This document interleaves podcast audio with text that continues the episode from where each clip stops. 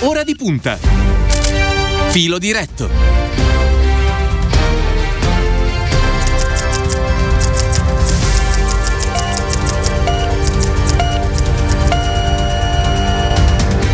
Apriamo il filo diretto puntuali alle 9 di questo 16 di febbraio. Ancora una buona mattina da parte di Cristiano Bucchi. Filo diretto, quindi il numero che avete a disposizione per le vostre domande. Stamattina parleremo delle città, delle grandi città, ma non soltanto ai tempi del Covid. 342 14 26 902. Intanto saluto e lo ringrazio. È già pronto in collegamento il sindaco di Bologna, Virginio Merola. Buongiorno e benvenuto a Radio Immagina. Buongiorno, buongiorno a tutti e a tutti. E grazie per essere con noi. Allora, Merola, dicevamo che la pandemia fa crollare i trasferimenti di residenza nelle, nelle, grandi città. Questa è la fotografia che emerge dall'elaborazione effettuata dal Sole 24 Ore sulla base naturalmente dei bilanci demografici mensili dell'Istat relativi alla popolazione residente nelle, nei comuni capoluogo delle 15 città metropolitane, eh, perché noi stamattina partiremo da qui per vedere più in generale naturalmente qual è la situazione nel, nel nostro paese. Allora, nelle città metropolitane dove vive il 16% della popolazione italiana, i residenti sono in calo da ormai 5 anni, fatta eccezione per la sua città, Bologna, e per Milano, che dal 2015 fino al 2020 hanno visto crescere il numero di cittadini registrati all'anagrafe. Poi è arrivato il Covid e che cosa è successo, Sindaco Merola? Beh, certamente il Covid ha influito, nel senso che ha accelerato un processo di declino demografico. Tuttavia eh, ci sono dei segnali in controtendenza, come dimostra l'esperienza di Bologna e di Milano.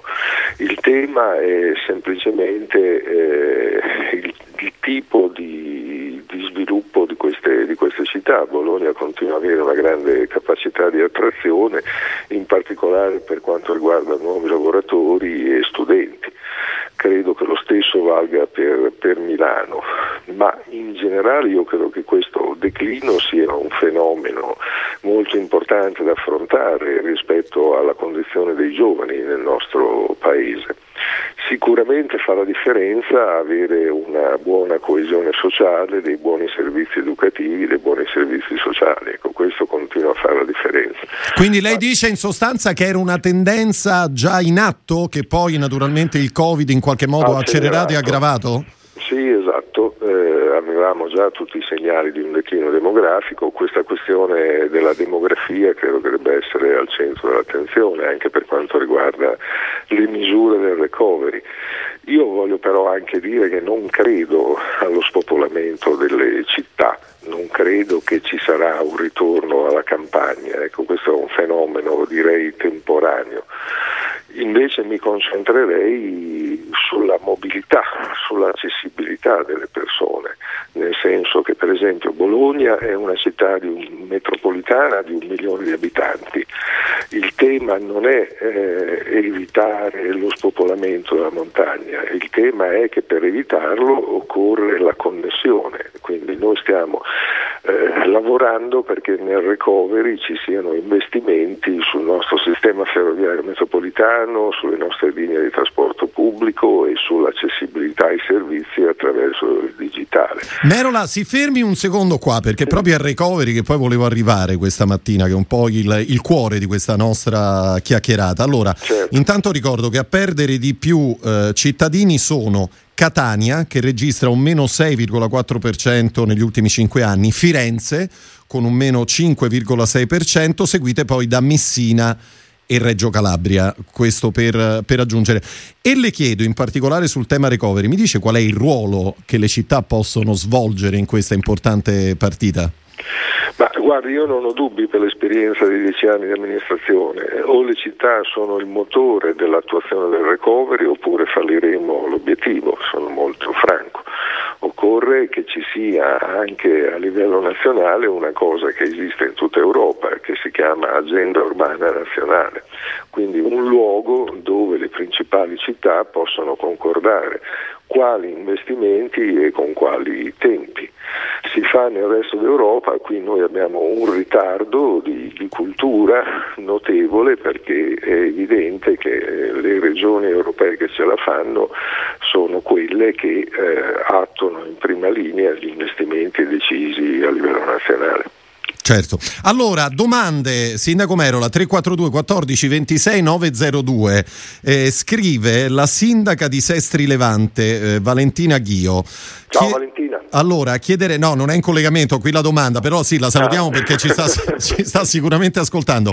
Chiederei, eh, chiede la sindaca di Sestri Levanti, quale ruolo secondo Merola eh, possono avere i comuni nei temi della transizione green e digitale, visto che da anni i sindaci sono gli apripista nelle città di esperienze di avanguardia su questi temi. Gli chiederei se è d'accordo in un coinvolgimento diretto di una rappresentanza dei comuni nella gestione del recovery su questi due temi specifici, in particolare così importanti per i territori e le città. Sindaco Merola. Beh, certamente sì, nel senso che, uh, ripeto, uh, occorre che le città siano coinvolte perché provvedimenti calati dall'alto non funzionano.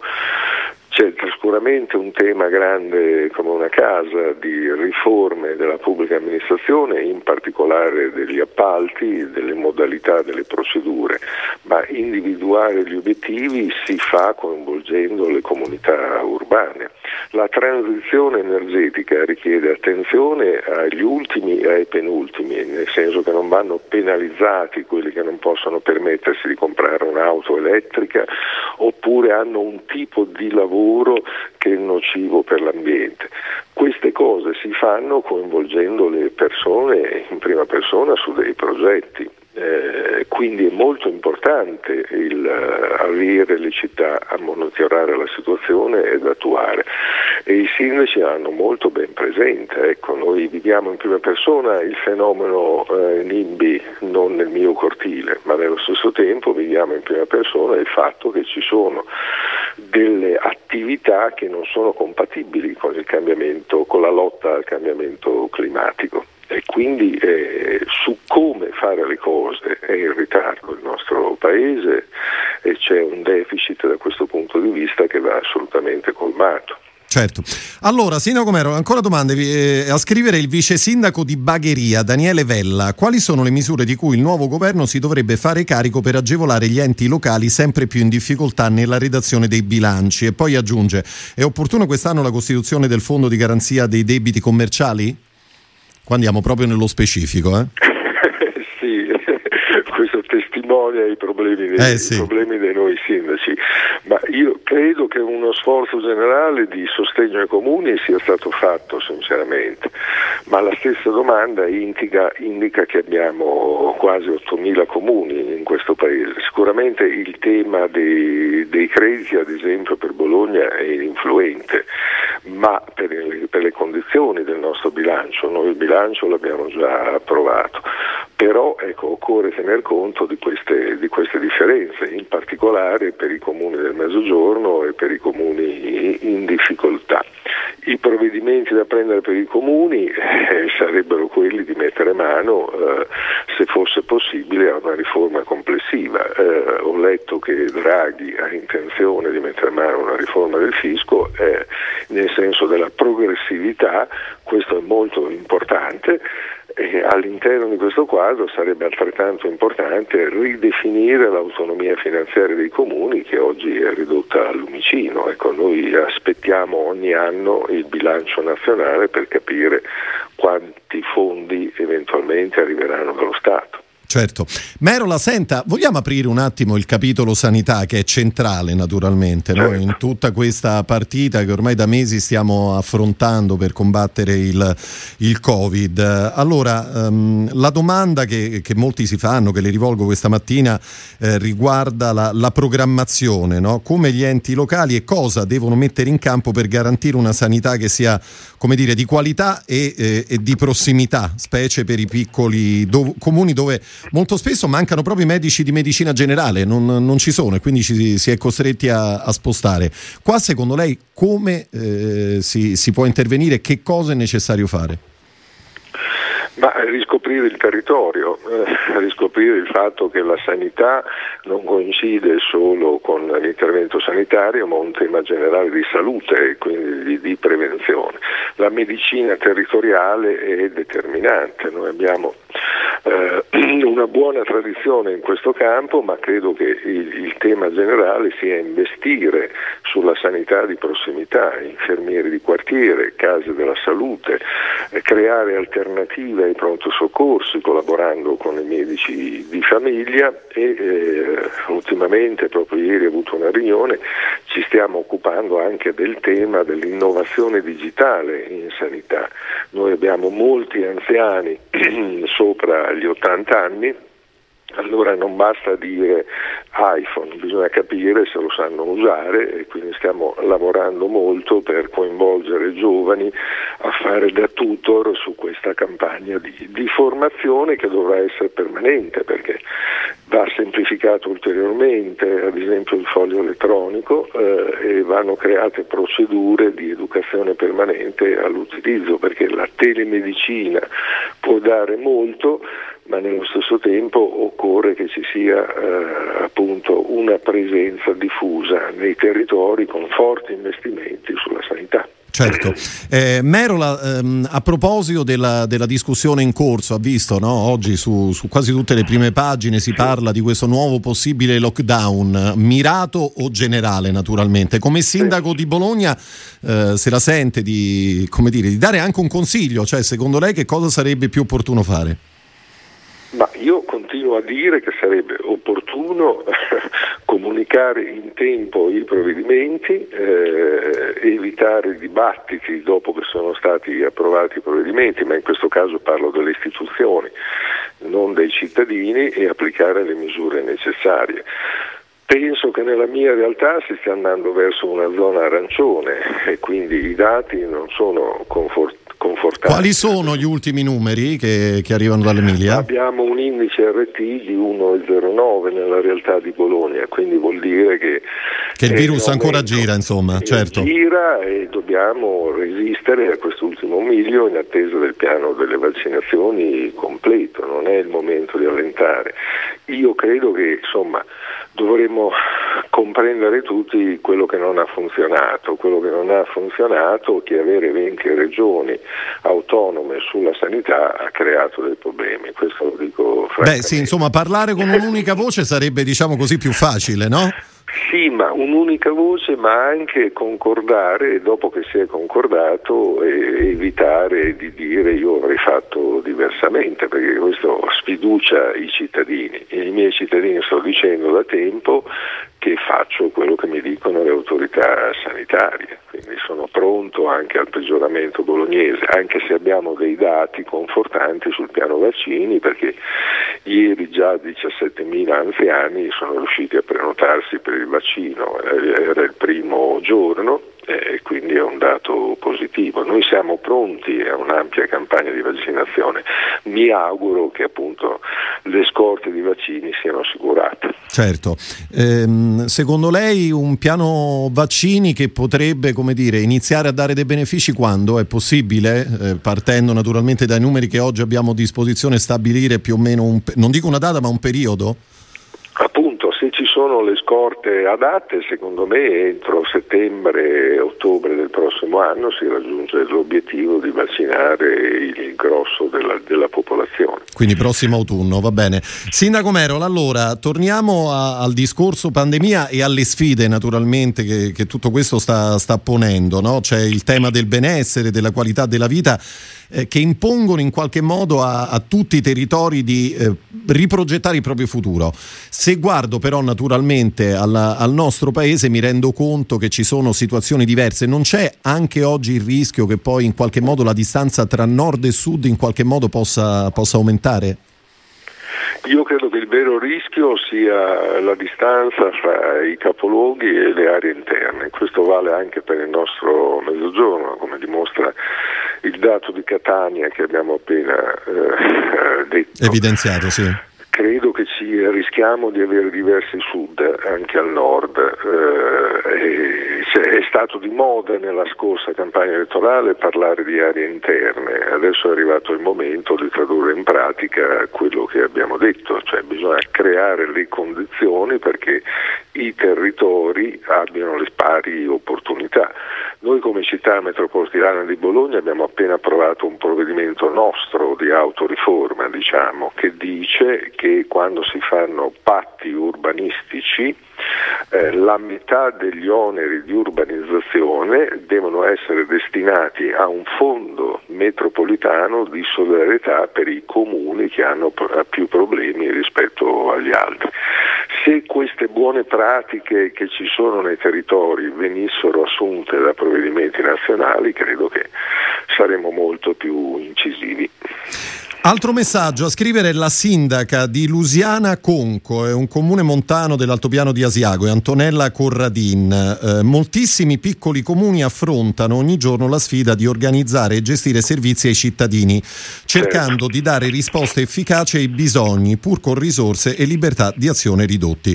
Soprattutto i più piccoli, scrive ancora la sindaca, ma non solo, si ritrovano sprovvisti ad esempio di una figura essenziale come il segretario comunale che fa funzione eh, che fa funzionare correttamente la macchina amministrativa. Il concorso per l'assunzione dei nuovi segretari è stato bloccato per Covid e in ogni caso non risolve la carenza. Come amministratori cosa possiamo fare per sbloccare questa situazione e più in generale come vincere la sfida di un'efficienza che i cittadini giustamente pretendono dall'ente locale e che a volte si perde tra mille cavilli e norme? Lo ricordo, era Antonella Corradin, Sindaco Merola. Beh, io penso che sia matura, ne stavamo discutendo, poi è caduto il governo con Achille Variati, sottosegretario agli interni, di una riforma degli enti locali. Il punto è eh, differenziare quello che possono fare i comuni a seconda delle dimensioni. Oggi abbiamo 8.000 comuni che sulla carta hanno gli stessi poteri tutti, ma è evidente che un piccolo comune ha una necessità di aggregazione, ha una necessità di lavorare con altri, non ce la fa più dentro i confini. Quindi bisogna immaginare un meccanismo che davvero incentivi le unioni dei comuni e le aggregazioni, perché eh, altrimenti corriamo il rischio di, di, illuderci. Non è possibile che un comune di 500 abitanti sulla carta ancora oggi abbia le stesse prerogative di un comune di 50.000 abitanti. C'è un tema anche per noi sindaci di aggredire questa questione, eh, perché eh, i tentativi di fare unioni dei comuni e fusioni dei comuni a volte hanno successo, a volte no, ma a me pare inevitabile andare verso una capacità di mettersi insieme. La stessa cosa vale per i segretari comunali.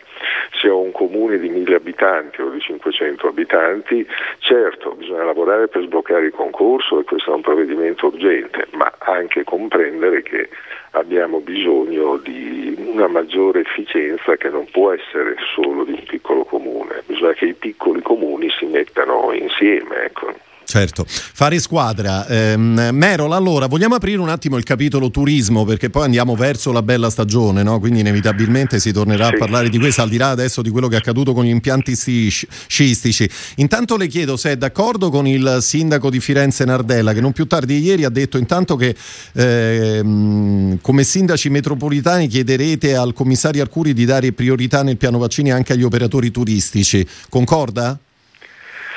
Ma guardi, io le priorità sinceramente le lascerei definire dall'Istituto Superiore di, di mm. Sanità. Ognuno il suo lavoro, insomma. sì, non, non, non, mi infilerei. È evidente che potrei aggiungere le forze di polizia o i netturbini che hanno continuato a certo. lavorare. Ecco. Quindi non mi infilerei in quello, mi assicurerei che il piano vaccini vada avanti con le scorte, con le scorte giuste. Ecco, stiamo intervenendo sugli anziani perché gli anziani sono i più esposti dal punto di vista sanitario. Certo. Allora, eh, il virus sembra aver di fatto svuotato le città, no? soprattutto le città d'arte. Eh, leggo certo. ad esempio sulle pagine della Repubblica sono stati bruciati negli ultimi 12 mesi oltre 53 miliardi, eh, sono oltre 220 mila i posti di lavoro persi. Il turismo, lo ricordiamo, vale secondo l'Istat il 6% del, del PIL italiano. Allora, le chiedo, Merola, eh, quali sono gli errori che secondo lei non vanno, non vanno, commessi? Penso a quello che è accaduto la scorsa, la scorsa stagione estiva nel, nel, 2020 e di che cosa naturalmente oggi ci sarebbe bisogno per tentare di far ripartire il, il, il sistema turistico. Beh, innanzitutto anche se è stato creato un ministero ad hoc, credo che sia molto importante che la promozione turistica si accompagni a quella culturale e alle iniziative culturali. Bologna ha aumentato fino alla pandemia di molto il proprio turismo lavorando molto in questo senso. Credo che di fondo ci sia una questione eh, ci sono le, le, cosiddette città d'arte, Venezia, Roma, eh, Firenze, che scoprono con la pandemia eh, di essere molto vincolate eh, dal turismo, nel senso che la tassa di soggiorno è crollata verticalmente e per queste città sono, sono sempre state entrate notevoli bisogna lavorare per la pluralità del, del, sistema, del, sistema, urbano. Se le città sono legate a un'unica dimensione, credo che poi facciano, facciano fatica eh, ad avere i fondamentali a posto. Questo lo dico in base all'esperienza, dopo dieci anni Bologna, il Sole 24 Ore, ci ha finalmente detto che siamo la prima città per la qualità della vita, no? Ma al di là delle graduatorie che cambiano ogni anno, quello che mi ha colpito è perché siamo primi per la qualità della vita, perché tutti i, per uh, lo sviluppo economico, i servizi sociali, l'università, il sistema fieristico, uh, il buon funzionamento della scuola, quindi tutte queste cose insieme fanno la differenza. Eh, Firenze ha goduto di oltre 20 milioni di euro di tassa di soggiorno e oggi questo è un grave colpo. Ecco, bisognerebbe eh, rilanciare il turismo non solo usa e getta, ma legato alle aree metropolitane, quindi a, all'insieme delle opportunità che può offrire anche la bellezza del paesaggio e non solo il consumo giornaliero e impostare una politica di fondo di questo tipo, ma nello stesso tempo anche comprendere che eh, non esiste una vocazione di una città, perché se la città è legata solo a una vocazione è molto esposta anche a un rapido declino. Certo, vabbè, quindi vivere questa fase anche come opportunità di cambiamento, insomma. Ecco. Opportunità ecco. di cambiamento nel senso che eh, le, faccio, le, faccio, un esempio, ecco. Eh, punta, noi abbiamo puntato molto sul, sul, mercato turistico dei paesi che adesso sono, sono in ripresa, con, come la Cina e altri. Eh, un dettaglio, abbiamo scoperto che i cinesi venivano volentieri a Bologna non solo perché ha dei bei monumenti, ma perché ha, be- ha delle belle camminate all'aria pura da fare in Appennino. Eh certo, eh, eh, ma è così, è così. è così. Senta, Sindaco Merola, io la ringrazio per essere stato con noi. No, non si è ancora vaccinato, vero? No, io aspetto perché quelli della mia età. Eh certo, è ancora troppo giovane, insomma, dobbiamo, dobbiamo, metterci, dobbiamo metterci, in fila. Attendo fiducioso. Lo ricordo, era il sindaco di Bologna, Virginio Merola, grazie per essere stato con noi, buon grazie lavoro.